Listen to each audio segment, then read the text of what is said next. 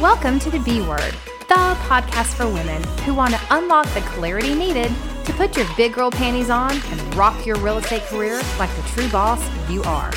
I'm Joanne Bolt, your host, and together we'll dive into the things your broker doesn't teach you in order to own your own truth, disown the things getting in your way to finding your place, and stop apologizing for the obstacles you have to overcome along the way. Hey, hey, it's time for another Quick Tip Thursday. And this week's question was sent to us from Mia in Tennessee.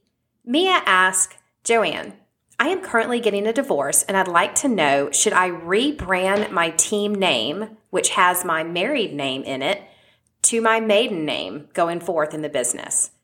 Well, first, I'd like to say, Mia, I am so sorry to hear about the divorce. I know that no one goes into marriage imagining themselves at the divorce court later. And this is a sensitive time in your life and probably an emotional one. So I'm glad that you asked the question and I'm glad that you're taking the time to really contemplate the answer and not just jumping into based on emotions. And I know also there are probably a lot of other women out there listening to this question that need this answer and this permission to think through a rebrand because of a divorce. So let's get started. I've got three tips for if you're considering rebranding, what should go into your thought process while you're doing it? Number one, how big is your database and how do you follow up with it? If you've been in the business for a hot minute, maybe 12 months or less, and your database has less than 50 people in it, which you hardly ever email, text, and or communicate to your database, chances are you can rebrand all day, every day, and no one will even notice. But if your database is large, let's say you've got 100 to 1,000 people in your database, and you are a really good communicator through it. So you send out a lot of emails, they are inquisitive, they get people to respond. People associate getting stuff from your database. Maybe you do a lot of mail outs, maybe you do a lot of text messaging, videoing, whatever your database looks like and how you use it. If you use it strongly with the brand, then you might want to consider that it is probably going to take a lot longer to rebrand and you have to really consider how you're going to rebrand. It's always okay to rebrand, by the way.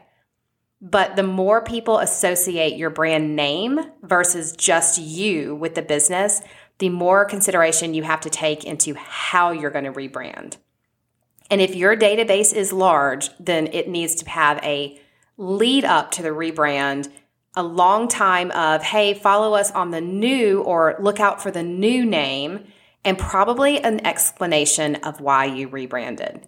Now, you do not have to tell your audience yeah, I got a divorce and that's why I'm rebranding. You could make the launch of a new brand super fun and maybe name your new team something that doesn't even have your name in it, something that just has to do with your area or what kind of real estate you focus on, and just make it a marketing tool instead of a we're letting you all know that I've gone from being, I don't know, the Mia Beckett team to just Mia and me or whatever you want to name your new name. The second thing that you want to look at is, and this one is really probably your most important one to look at, what is your primary lead generation system? I use a sphere system for lead generation. I work my sphere super, super heavily. So my people in my database know that they're going to get text messages from me. They're going to get phone calls from me. We're going to have client happy hours. We're going to have Mother's Day flowers and bouquets and chances for them to get together and for me to really love on them and be with them in presence. I, because I do that, could rebrand at any time. Why? Because my people actually associate me with my first name, my voice, the look of my photo. They absolutely know when they get something from my email address who it's from they know when I text them who it's from. And so for my database, because I'm very, very into um, a sphere based lead generation system, going from my last name is Bolt, so the Bolt group, to maybe Joanne's and Associates really wouldn't be a big step from for our database because they already associate my first name and my last name and not just the last name. Now, If your lead generation is more of a transactional type lead generation, let's say you do Zillow leads or OpCity leads, or you cold call expireds five hours a day, or maybe you circle prospect and then you leave flyers on their doorstop, or you send out postcards with a brand name on it, your logo for your team. That may be one where you have to really consider whether you should rebrand or not. Because if you have really put yourself out there in the community with the brand name, leading first and not with who you are as a relationship person, as a real human being, then again, going back to number one with the database, you can rebrand, but it's going to take a lot more effort and it's going to take a lot more thought process into how you're going to rebrand. I would start, if you're a postcard sender, I would include the new logo with the old logo and slowly start getting your audience really kind of visually seeing or verbally hearing if you're sending out voice messages or calling expireds, verbally hearing the new brand with the old brand so that it's an easier transition and people realize who you are. Okay, our third thing to consider is are you a single agent or do you actually run a team? And with that, are you in production or not? So if you are running a team, let's say you have a team of three agents, yourself, an admin, and two buyer's agents, and your buyer's agents use everything with the brand name of the team and as well do you, then again, it's really going to be harder to rebrand because your clients that are in your database, they don't actually know you as the team owner per se. They know your buyer's agents. And the way that they know you, Mia, would be that they know you through the brand logo and the brand name. So you might want to consider whether it's really important for you to rebrand if that's the case, especially if you are not in production any longer if you're running a bigger team and you really oversee the day to day stuff and you are not working with clients any longer, then a rebrand may be a lot more difficult because your clients don't associate you with their transaction. They associate the brand name and the agent on your team that they are dealing with.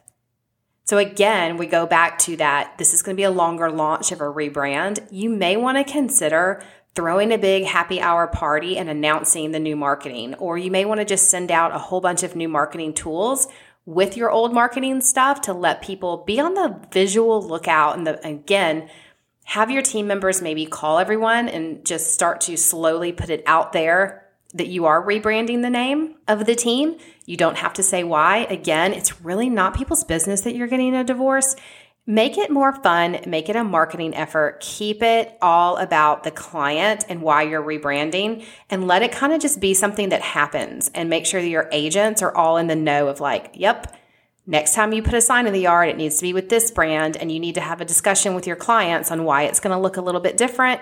Keep it fun. We're rebranding. Just consider that if you run a big team versus a single agent, it might be a little bit longer of a rebrand process and a little bit more difficult. Okay, so now here's my bonus thing to consider. And this this probably isn't applicable to all of our women out there that get divorced in real estate and have to change their brand name, but for some of you it is.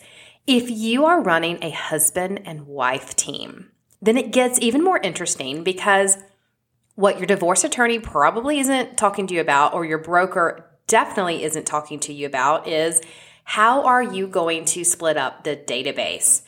Who owns the past clients? Or who owns the team name? If you are a husband wife team and you used to be I'll go back to my own last name, the Bolt Group. And let's say my husband was a part of the Bolt Group with me and we get divorced and we have to split things up he naturally will stay a Bolt for the rest of his life. That is his last name. I may or may not change my last name back to my maiden name, or if I were to remarry, I might change my name at that point. So, the natural rebranding process when a husband and wife team splits up is for the husband to keep the name of the team. So, you might want to have a discussion with your ex spouse or soon to be ex spouse depending on how amicable you guys are at this point, on should we both rebrand? Can we really show the world that we're two different agents and we offer two different sets of values to our potential future clients? How do we split up that database? Who do you get? Who do I get?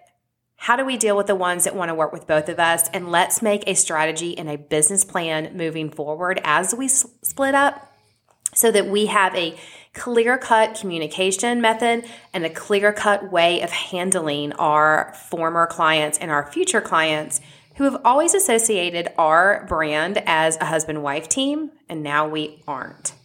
So that's another thing, and just a little bonus tip of something to kind of put in your brain as you're moving forward in the process. I hope this helped Tamia, and I hope it helps some more of our audience out there. If you have a question about being a woman boss, owning your own business, and how can we do that authentically for us?